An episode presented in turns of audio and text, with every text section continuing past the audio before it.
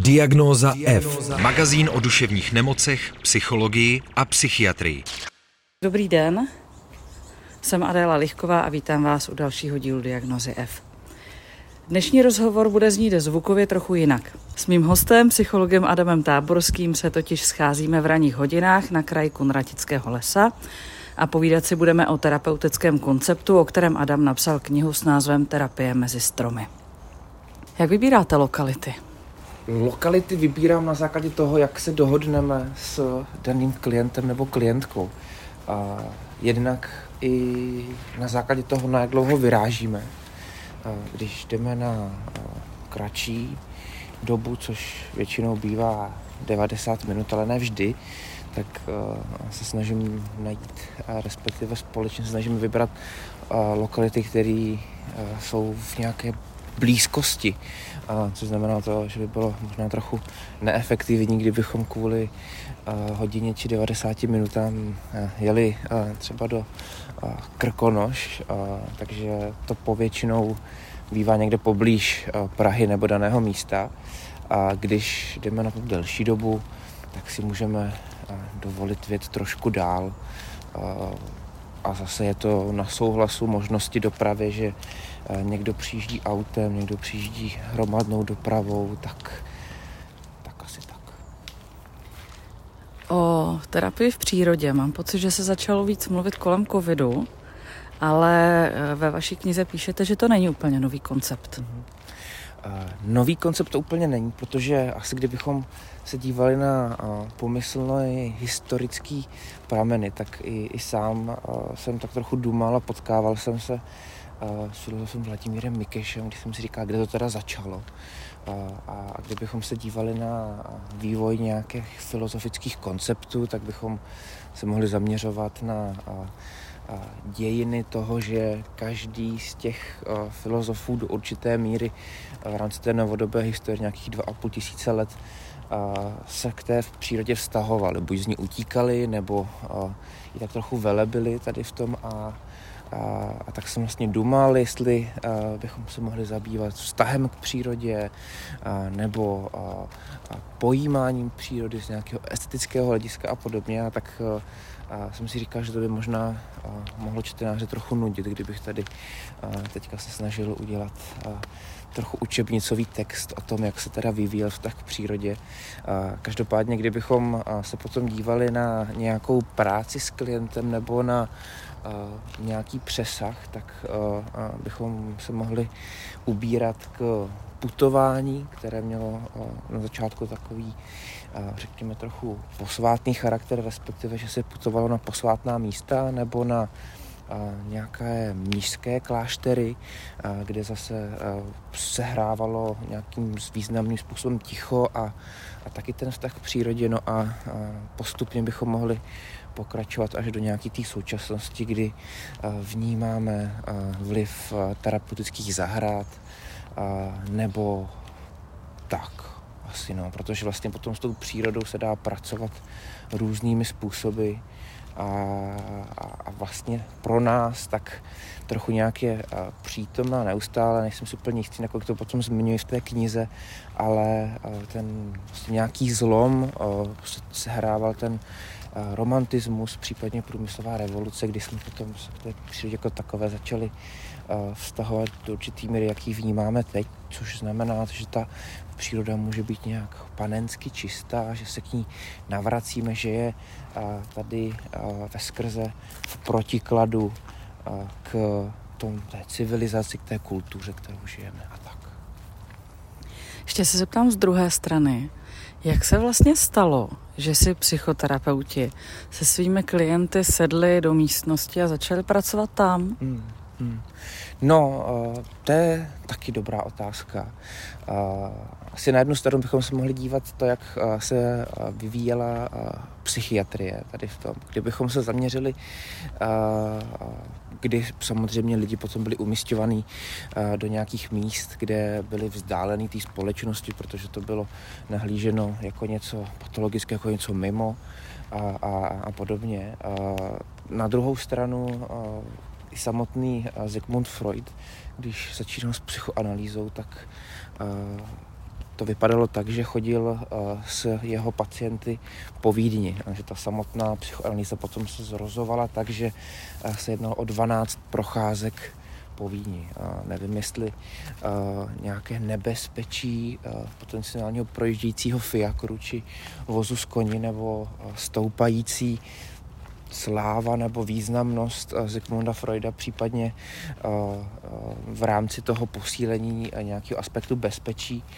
Potom začalo docházet k tomu, že se teda toho pacienta jako takového Sigmund Freud umístil na pohovku tady v tom. Takže bych řekl, že to bylo asi nějaký přirozený vývoj stýkající se především asi nějakého bezpečí a možnosti kontejnování potom v kontaktu a, s tím daným člověkem. Přemýšlím nad tím, že možná nějaký přítomnost klošů jeleních, ale předpoklad, který nás tady teďka jako potkávají, ale, ale předpokládám, že to ve Vídni asi úplně nebylo. Jak byste se dostal k terapii mezi stromy? O, no, ta cesta byla a, a, taková, že a, ve chvíli, kdy jsem a, pracoval intenzivněji v psychiatrické nemocnici v Bohnicích, a, tak a, jsem si říkal, že jednak v Bohnicích je obrovský park, který je, myslím, asi největší psychiatrická nemocnice v Evropě. Myslím, že to má asi 64 hektarů nebo kolik, kde je potom nádherný park taky, respektive ta zeleň všude okolo. A říkal jsem si, že možná je škoda, že jsme s těmi klienty uzavření uvnitř pak jsem teda uh, taky objevil uh, nějakou literaturu, která zmiňuje to, že když jsme v přírodě, tak příroda má pozitivní dopady uh, na lidské zdraví. Jak jsem říkal, že by možná bylo fajn zkusit tyhle uh, dvě oblasti propojit a Začalo to tím, že jsem se na začátku snažil najít nějakou literaturu a poté vyrazil s klientkou a začal si osahávat tu samotnou zkušenost, ten samotný, a, řekněme, způsob bytí v té terapeutické práci, který je trochu odlišný. A, a v tu chvíli potom jsem se to začal zajímat víc a víc a, a začal zkoumat a studovat a kontaktovat a, lidi v zahraničí, protože a, jsem teda zjistil, že už se tomu a, mnozí a, věnovali.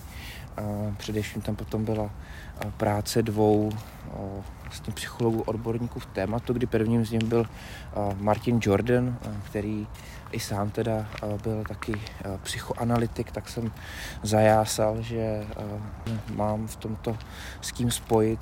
Akorát jsem potom zjistil, že napsal asi řekněme dvě knihy a několik akademických článků, že poté předčasně zahynul, tak mě to mrzelo. A zároveň jsem teda potom ještě objevil, že se tématem asi od roku 2003 věnoval izraelský odborník Cronenberger, kterého se snažíme občas i přinést do České republiky a, a bylo to vlastně tak nějak se nachytřovat a být v kontaktu s tím, co se děje mimo naše území. Jak vypadala ta první procházka? V jakém kontextu k ní třeba jako došlo? Jestli to nějak souviselo s covidem? A jaký to bylo vlastně vyjednávat, pojďme ven, neseďme v terapeutovně? Mm-hmm. No, uh, ta první... Uh... A jak je to dlouho vlastně? Mm-hmm. Jo, no myslím si, že už to bude teďka třeba k nějakým čtyřem letům, uh, přičemž jak to byl ten první pokus tady v tom, tak jsem si určitě říkal, že by nebylo fér, aby ta daná klientka nebo klient, v tu dobu jsme ještě nevěděli, kdo to bude, platil, takže to bylo kamarádka, kamaráda, kamarádky, že to bylo přes nějaké tři, čtyři vrstvy v této oblasti. A když teda byla nějaká potřeba, že si říkala, ta slečna, jo, něco bych ráda probrala, tak jsme se teda potkali, přičemž k mému zděšení bylo to, že paní měla dřeváky tady v tom, tak jsem si říkal, že asi není úplně vhodná obuv takovou tu mini kabelku, s kterou člověk nejčastěji je viděn v koktejlových šatech někde ve Varech na filmovém festivalu. A v tu chvíli jsem trochu skoprnil, samozřejmě to zřejmě i ovlivnilo ten charakter té naší cesty a, a, a může to i něco potom prozrazovat něco o, o tom daném člověku, třeba který do té přírody tak často nechodí tady v tom. Což samozřejmě pro mě potom to bylo upozornění na to, že tohle je mm, důležitý fakt, na který je třeba brát zřetel, ať už právě co se třeba týče té zmiňované bezpečnosti nebo nějakého komfortu, který bychom mohli zažívat. Samozřejmě jsou způsoby, kdy se i v rámci nějakého terapeutického procesu pracuje s komfortní zónou, přičemž tamto, ta práce je, řekněme, záměrná a, a do určité míry může být oslovená dopředu. Zároveň během té cesty jsme si uvědomili, že jsme nemuseli mít úplný dostatek vody či nějakého drobného občerstvení, takže to bylo další taková oblast z věcí, které, které jsem si uvědomil. A, a zároveň a, i během té, té, té první cesty a, jsem a, se v jednu chvíli a, snažil a, a, oslovit a, nějakou přírodu, která a, před námi byla přičemž ta klientka vlastně byla v tom, byla u sebe, byla v tom povídání a úplně to neregistrovala, a řekněme tu kulisu, v které, v které jsme byli. Zároveň teda jsme potom se dostali do nějakou, nějaký vyhlí, vyvýšený bod a, a v rámci toho vyvýšeného bodu uh, už potom, uh, řekněme, že ta klientka se kochala nebo nahlížela vlastně to, že je nějakým způsobem tady nějaký náhled uh, na tu situaci a, a, a tak se pěkně vlastně v tom odráželo to téma, které jsme řešili. No a zároveň i, i, i vlastně to, když jsem uh, oslovoval tu pomyslnou přírodu, v které jsme se nacházeli a snažil jsem se to, to zorné pole uh, a té klientky uh, přenést více na to, co se děje v tu uh, danou chvíli, tak uh, ještě já sám vlastně předtím jsem byl taky na podobné cestě či podobném putování, kde takovéhle pomyslné uh, nabídky se děly taky, tak jsem uh, si říkal vlastně, že to taky vyzkouším a, zjistil jsem, že uh, mě samotnému potom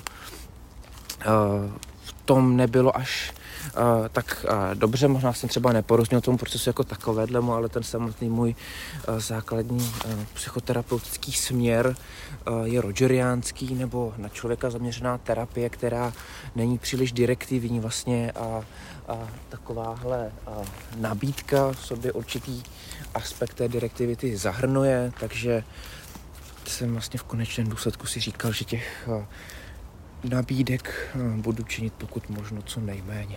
A to je právě i ten způsob té práce, který se může lišit, kdy uh, někdy, když jsme uh, v té přírodě jako takové, tak uh, příroda se může stát tím, řekněme, nějakým úhlavnějším činitelem, třeba ve, ve chvíli, kdy uh, se snažíme dosáhnout nějakého přesahu nebo smysluplnosti, uh, nebo tak zároveň potom třeba, když uh, se můžeme bavit o nějakých vztazích, nebo když třeba pracujeme potom i se skupinou, tak ta příroda potom ustupuje spíše do pozadí v tomhle kontextu. Jo.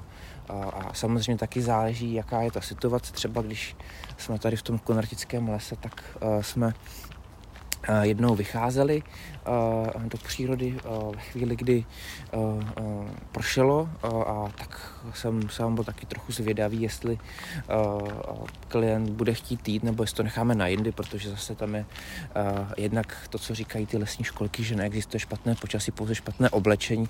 To je sice pravda, zároveň je třeba, aby nám oběma v tom bylo komfortně, proto třeba, když by se klient vydal slaňovat nebo scházet nějakou skálu, kde bych se necítil úplně bezpečně, komfortně, tak uh, bych to odmítnul, navrhnul bych jinou cestu, případně by se to zase mohlo stát nějakým tématem, případně proč jsme tady, protože mám rád adrenalin zrušení, nebo třeba nemusím brát tolik ohledy na druhý lidi, že se je na to nezeptám, nebo uh, něco takového. Každopádně, když jsme byli tady v tom konartickém lese jednou, tak, uh, uh, tak uh, pršelo a vyrazili jsme teda a trochu k mému údivu a, a fukal potom víc vítr a nedaleko od nás potom spadl strom vlastně, jo, tady v tom. A, což je zase to, že ta příroda, která může být v tomhle více na pozadí, tak nějak vstoupí, vtrhne do toho našeho prostoru a, a přinese a, nějaké téma, což znamená, že v tu chvíli jednak jsme se a, dostali a, dál od té přírody, protože klient tu chvíli říkat, že tak to jdeme pryč vlastně a zároveň to ale přineslo taky nějaké, řekněme, existenciální témata, to bytí ve světě, jestli skutečně chci, abych takhle žil vlastně, kdy můžu být blízko situaci, která a, mi poukáže trochu jiný pohled na ten svůj život, případně nějak může přinést více konečnost nebo tak. Já jenom ještě dodám pro posluchače, kteří tady nejsou s náma, že vy tak jako jednou za čas ukážete rukou, kam zhruba bychom jako mohli jít. Eh, funguje to taky vlastně v rámci toho terapeutického setkání, že určujete cestu, anebo určuje cestu klient? Jak to je? Eh, no v tomhle případě se snažím, aby uh, tu cestu jako takovou určoval klient. Uh, po nej, co po nejvíc to, to jde. Takže to je jedna z těch prvních věcí, kterou si spolu vyměníme, ať už uh, po e-mailové telefonické komunikaci, případně v tu chvíli, kdy se potom uh, potkáváme. A ten důvod je prostý jednak, protože ta cesta nebo ten čas je klienta.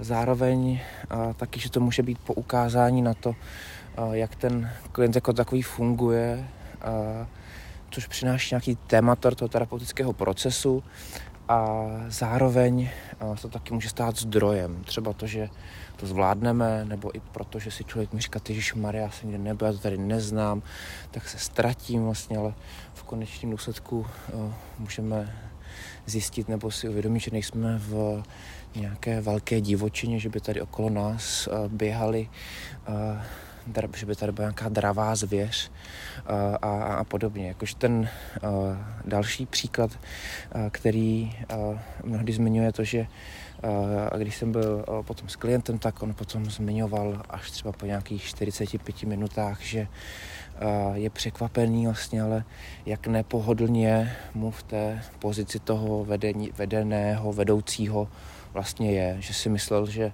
bude zažívat nějakou tu svobodu a volnost, ale že vlastně v tom cítí nějaký tlak. Tak já jsem samozřejmě trochu překvapený nebo zaskočený, že se to dozvídám až po nějaké době, která byla trochu delší, přičemž jsme poté se dostávali k tomu, že jsem to neslyšel dřív, protože, protože, protože takové pomyslné sekvenci a, a dotkli jsme se nějakého mechanismu, že nechce uh, omezovat druhé lidi, uh, přičemž následně poté uh, vypuchne nebo dojde k tomu papinou efektu, kdy se nashromáždí uh, nějaké to nepohodlí, kdy chce lidem vyhovět uh, nebo výjít vstříct a, a, a pak uh, dojde uh, k tomuto. Takže to je zase jiný způsob té práce s tím, co, co se děje. Nebo i třeba to, že uh, teďka kdybych byl velmi úzkostný a měl jsem třeba vést tu cestu jako takovou, tak se o tom můžeme uh, na chvíli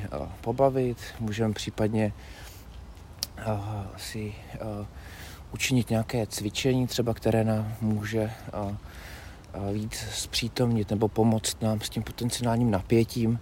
A určitě by to bylo tak, když by ten člověk byl natolik třeba úzkostný, nebo by si říkal, sakra, takoby nechci víc, nebo trvám si v tom na svém, tak určitě bych v tomto ohledu netlačil nebo nelámal přes koleno, že bych říkal, tak v, prostě určitě to musíte vést.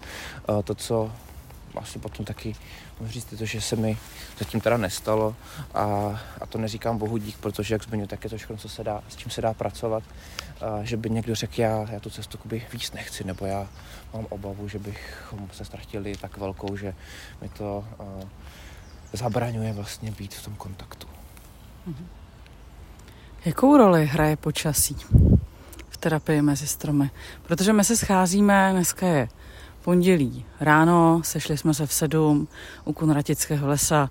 Teplota je příjemná, nevím kolik, 16, 18 stupňů, ale odpoledne bude 36 a v zimě je zima. Uh, v zimě je zima. Uh, když je zima, tak se většinou nezastavujeme tolik. Jo? Což znamená to, že uh, Máme taky v Baťohu deky, kdybychom se rozmysleli, že bychom se teďka chtěli někde usadit, tak, tak můžeme. V zimě chodíme taky, možná ne tolik často, ale k mému překvapení stále ano, že jsem si říkal, že to bude, nechci říkat taková ta pomyslná sezónní práce, jako když člověk dělá v lyžařském středisku, ale k mému překvapení tomu tak nutně není.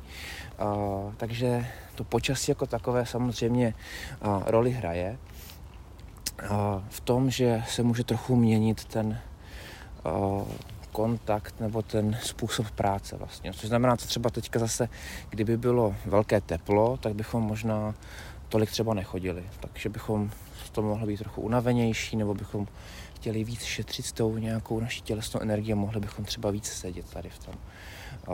Když jsme ještě se bavili o té zimě, tak když jsme byli v zimě, sněžilo v divoké šárce, tak zase za tu naší asi tříhodinovou cestu jsme potkali dva běžce a teda tři auta, která tam někde projížděla nebo vezla nějaké zásoby asi.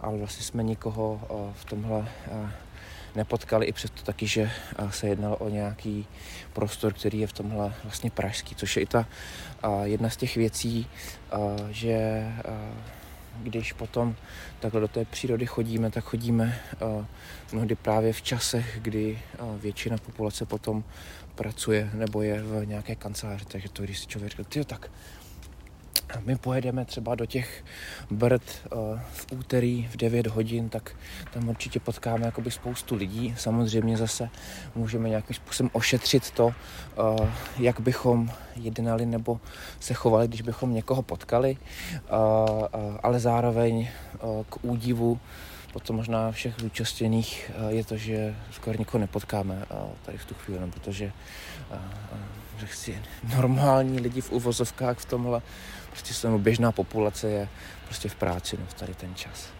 Chtěl jsem ještě doplnit teda to, což možná bylo taky proti tomu nebo k mému údivu trochu vlastně, že ten výzkum pobytu v přírodě vlastně naznačuje, že ta příroda má na nás ten blahodárný účinek v jakémkoliv ročním období. Tady v tom samozřejmě asi uh, by bylo ještě třeba více vyzkoumat, což se uh, určitě uh, bude dít, jak přesně nebo jaký ten druh přírody, druh jakého počasí, jakým přesně způsobem nás ovlivňuje. Každopádně, když potom zkoumali vlastně prostředí toho, kdy jsme v, v letní přírodě nebo právě i v té zimní, když je sníh, s tou kontrolní skupinou, což byli lidi, kteří chodili na pásu v posilovně, tak ti, kteří chodili uvnitř, tak jejich kortizol, což znamená stresový hormon, tak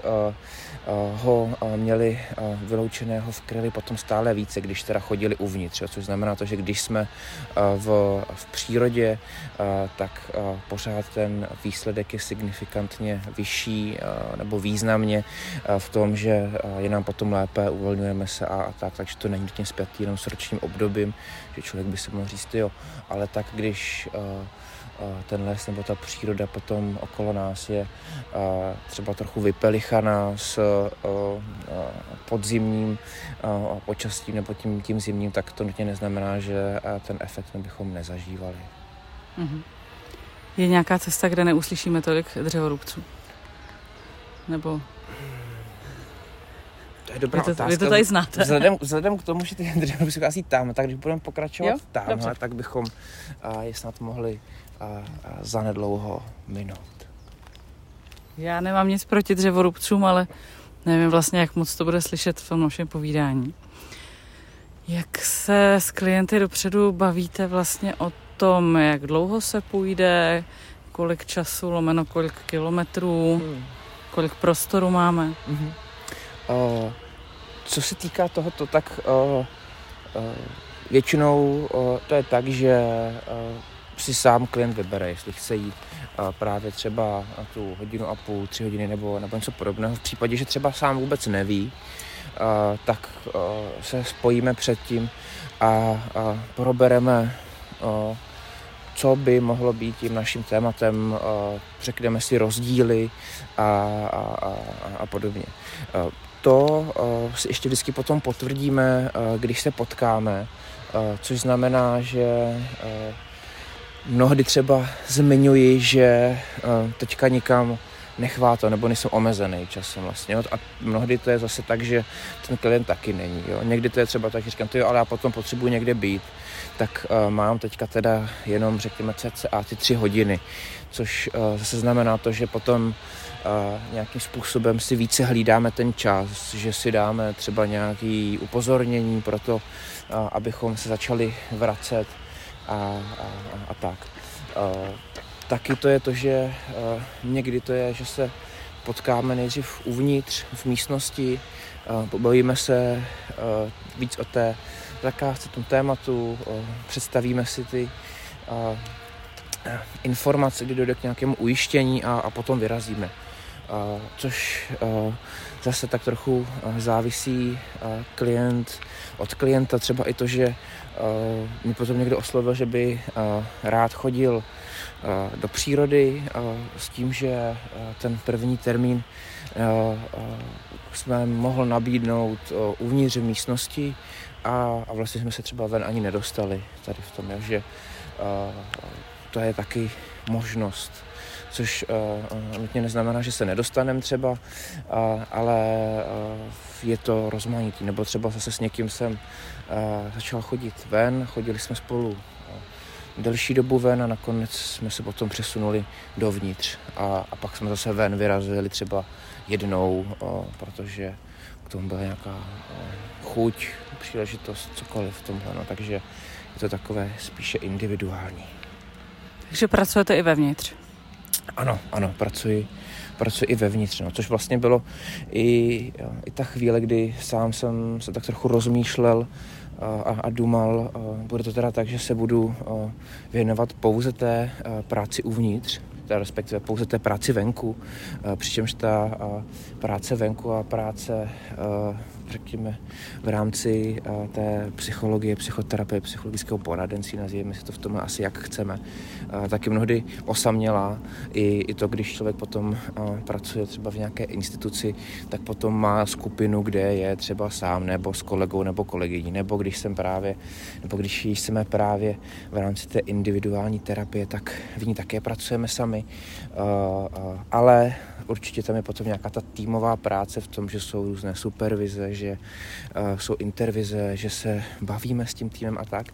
Uh, každopádně říkal jsem si, kdybych se věnoval uh, úplně naplno uh, tomu, uh, té, té práci v přírodě, tak uh, by to bylo uh, spíš vlastně osamělé v tom. A říkal jsem si, že uh, ještě stále cítím nějakou potřebu více uh, kultivovat či cizelovat tu svoji empatii, svoji pozornost, to bytí prostě v kontaktu s tím klientem, takže i, i proto jsem a, a si vlastně zanechal nebo po, rozvíjel se potom stále, ať už v těch bohnicích nebo a, v psychosomatické klinice Tulsia či, či jinde tady v tom. No. Takže to byl spíš asi a teďka nevím, a jestli nutně můj úzkostný způsob vypořádávání se nebo odpovědný, to nechám s otazníkem. Když jste psal knihu, kterou jste nedávno vydal, Terapie mezi stromy, nebylo najednou příliš mnoho bytí vevnitř? Um, to je uh, dobrá uh, otázka. Uh, jednou z těch věcí, kdy jsem napsal uh, nějakou značnou část uh, té knihy, tak to bylo, uh, když jsem byl na takovém řekněme, studijním pobytu v, v Irsku, kde, kde to bylo to, že jsem měl teda to štěstí, že jsem měl půjčenou kancelář na, na jedné univerzitě, takže jsem psával tam a potom jsem ten čas strávil zase venku, ať už to bylo cestu do toho prostředí nebo z něho a, a případně potom v toulkách po irské přírodě. A, a v případě, že jsem potom tu knihu dokončoval tady v Čechách, tak to bylo to, že jsem chodíval do knihovny potom na nějaké delší úseky, takže to mnohdy nebylo tak, že bych psal tu knihu během hodiny po příchodu z práce, nebo to, že bych byl tak řekněme disciplinovaní jako mnozí co ať už píší knihy nebo akademické články, že bych měl každý den od sedmi do deseti naplánovaný čas, takže to bylo spíš tak trochu nahodilé a když už toho sezení uvnitř bylo příliš, tak jsem potom zase vyrazil ven. Když já jako klient budu přemýšlet o tom, že bych šla do terapie v přírodě, tak eh, jaká je třeba obvyklá frekvence? Jak často třeba ti lidé na ty třeba tříhodinové procházky chodí? A taky mě zajímá vlastně, jak se zachází s tím, když já se nevím, zhroutím na lavičku mm. a tam budu hodinu plakat a mhm. jestli vlastně na to je prostor. Mm. A bavíme se taky v tuhle chvíli o nějakých jako pražských, pražských aglomeracích, jo. Jestli najednou kolem mě nebudou procházet tisíce lidí. Tak to máte tři otázky v jednom. Uh, no, uh, co se týká uh, té frekvence jako takové, tak uh, zase tam záleží na uh, potřeby. Uh, pokud bychom se bavili o těch uh, tříhodinových, tak uh, tam bychom se potkávali, nebo mnohdy, a neříkám tomu, že to taky vždycky, ale potom se většinou potkáváme třeba uh, cca za měsíc uh, v tomhle. Uh, když bychom vyrazili na tu kratší dobu, prostě na těch 90 minut, tak se můžeme potkávat uh, dvakrát za měsíc třeba tady v tom. Jo. A ten, samozřejmě bychom se mohli dlouze filozoficky bavit, co to znamená být v terapeutickém kontaktu, co teda znamená, že tohle už je psychoterapie, tohle není, ty názory se různí, někdo říká, že to je to jedno sezení a bytí v kontaktu, někdo zmiňuje, že se jedná o, o o tři, pět sezení, které jsou prostě po týdnu a, a, a tak, což uh, i v rámci toho, když já jsem byl v té výcvikové terapii, tak mnozí kolegové potom dojížděli, protože byli třeba někde z místa, kde úplně terapeut pracující v téhle modalitě nebyl a, a měli právě tu terapii třeba jednou za dva týdny vlastně tady v tom. Jo. Takže se záleží, tak kdybychom se věnovali tomu nějakému psychoanalytickému pobývání eh, v postu nebo tomu procesu psychoanalýzy, tak ten že trvá třeba čtyřikrát týdně vlastně, kdy ten analyzant potom dochází vlastně. Takže uh, jedna otázka té uh, frekvence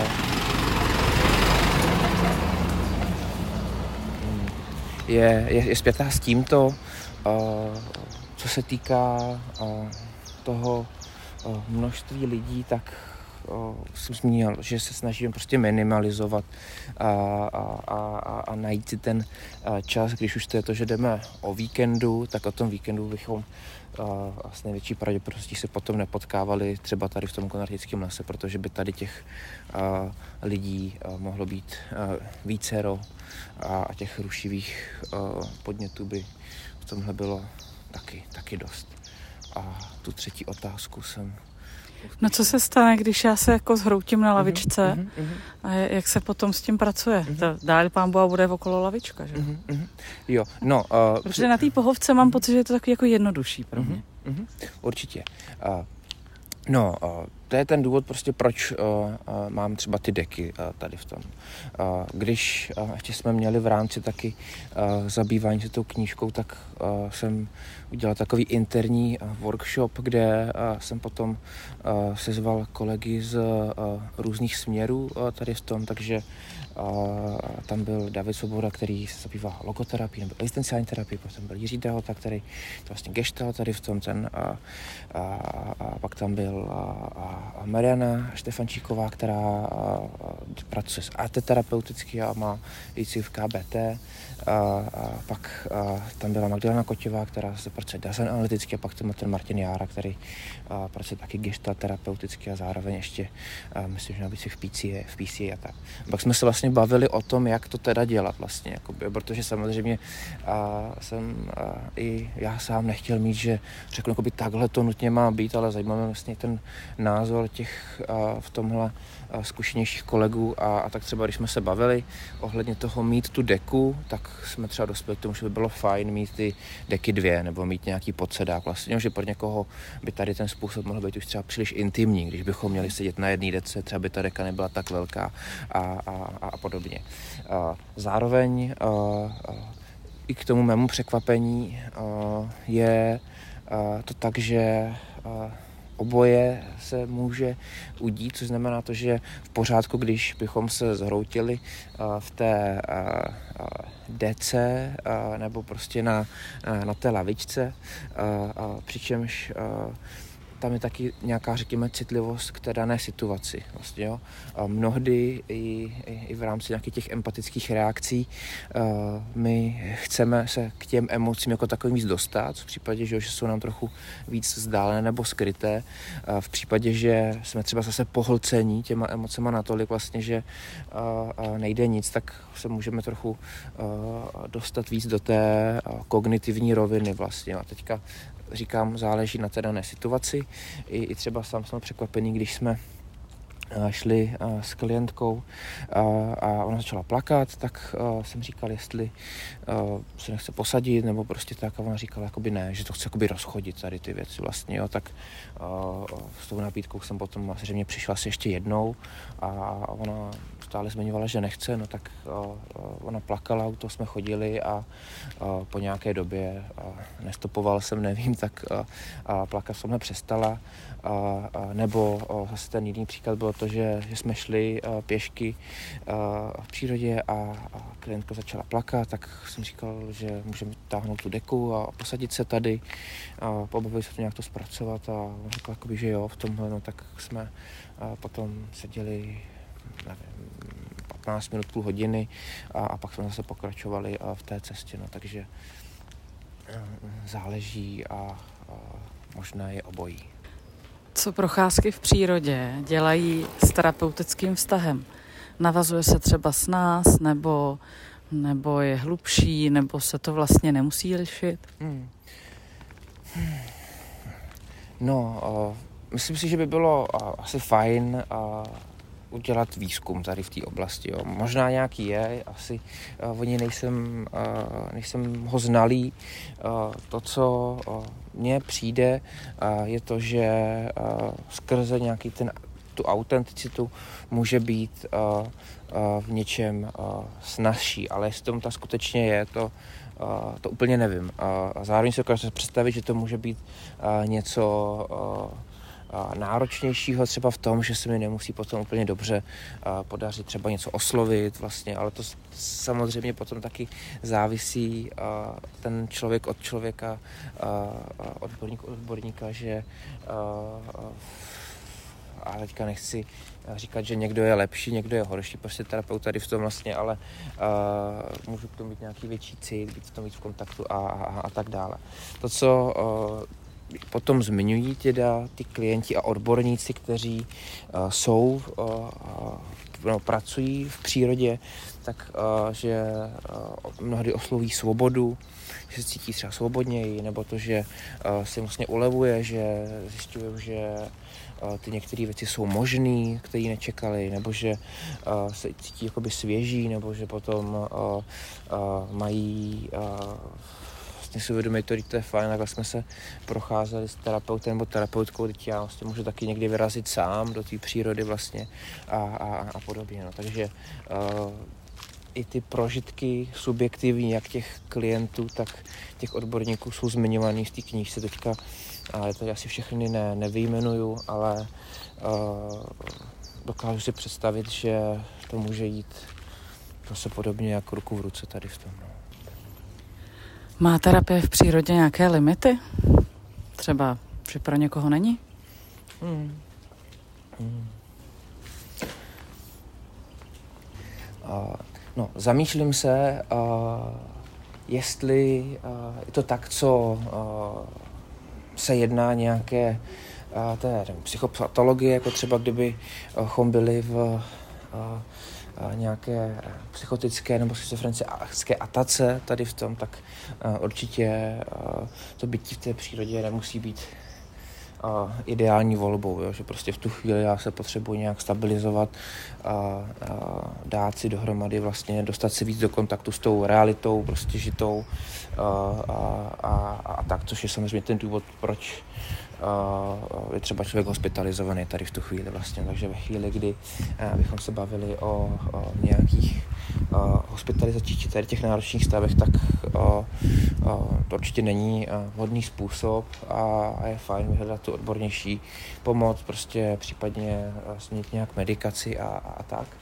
Uh, taky jsem se zamýšlel nad tím, jestli uh, je tam nějaké omezení uh, fyzické, ve slova smyslu, když třeba jsem senior a nemůžu úplně chodit, mám sníženou hybnost vlastně, jo, tak my jsme taky jednou vyrazili s domovem pro Prahu 3 do Klánovic, kde je cyklostezka, kde nás bylo asi 15 nebo 20 psychologů, terapeutů a, 15 nebo 20 seniorů a seniorkyň a, a chodil jsem po cyklostezce vlastně v tomhle v přírodě. A, a potom samozřejmě a záleží, jakoby, jaký je ten cíl, nebo jaká je ta přidaná hodnota vlastně. I ten Ron Berger a, v tom jednom svém článku zmiňuje, že s mužem, kterým bylo asi 90 let, teďka nevím, jestli ten věk přesně sedí, takže mu vlastně pomáhal potom sepsat nějaký jakoby memoár, jo, něco jako toho biografii vlastně, jo, s tím, že jej potom vozil po těch místech, kde prožíval to dětství vlastně a, a podobně. A potom oslovoval to, jak tady viděl, že je živej a, a tak takže tady to může být zase nějaký způsob, který může mít nějakou terapeutickou nebo přidanou hodnotu tady v tom vlastně, jo, že uh, potom pánovi, který asi zemřel pár měsíců na to, tak jednak po něm jakoby zbyla nějaká vlastně ten prožitek, že se vrátil na ty místo třeba, který znal, který v tomhle rád. A že tam ať už nostalgicky zavzpomínal, zaprožil prostě něco v prostředí nějakého porozumění, prostě empatie, přijetí a, a tak. Co vám dělá radost? A jak si udržujete duševní zdraví? Hmm. Uh, no, uh, duševní zdraví se snažím udržovat si rozmanitostí. A vlastně jo, i těch a, aktivit, které zmiňuje, je třeba to, že a, ještě stále a, občas sloužím a, na Centru krizové intervence a, v Bohnicích, a, a, nebo to, že pracuji ať už s těmi klienty uvnitř nebo venku, nebo to, že se snažím potom dělat různé workshopy, psát, a, protože a, teda nejde, a, co se týká tu tvorbu, jenom o tu knížku, ale i různé články, ať už to je v psychologii dnes nebo a, kdekoliv jinde. A, a, tak takže bychom to mohli nazvat jako já nevím, jestli edukace nebo destigmatizace nebo šíření povědomí vlastně o tom duševním zdraví je uh, něco, čímž mi přijde, že já si udržu duševní zdraví a zároveň, že to je něco, co mi dělá radost. A, to, co mě dělá taky radost, je vlastně bytí v kontaktu s lidmi, který mám rád, tady v tom vlastně nějaký ty vztahy. Jo. A teďka to nevnímám tak jako nějaký nutný klišejovský zmiňování toho, že dělali výzkum, kdy lidi jsou nejšťastnější a že jsou šťastnější, když měli ty bohatý a, a hluboký vztahy, ale že to tak v tomhle vnímám i já. Jedna z těch věcí, které mnohdy zmiňuji v nějakých těch workshopech, je to, že rakev nemá kapsy, takže určitě je fajn, abychom eh, eh, neskomírali nebo nebídačili někde, ale že eh, to, to co stojí životíte, na co si vzpomínáme, na té pomyslné smrtelné postali, tak to není to, že jsme dostali 10 tisíc korun nebo XY tisíc korun v rámci nějaké prémie nebo finančního ohodnocení, navíc třeba, který nás potěšili, ale spíš třeba to, že jsme někde strávili čas s lidmi, který máme rádi. No. Tak já děkuji, že jste se mnou strávil tenhle ten čas na procházce. Díky za rozhovor v Diagnoze F. Taky děkuji a mějte se fanfárově. Diagnóza F. Magazín o duševních nemocech, psychologii a psychiatrii. Poslouchej Diagnózu F kdykoliv a kdekoliv. Více na wave.cz lomeno podcasty.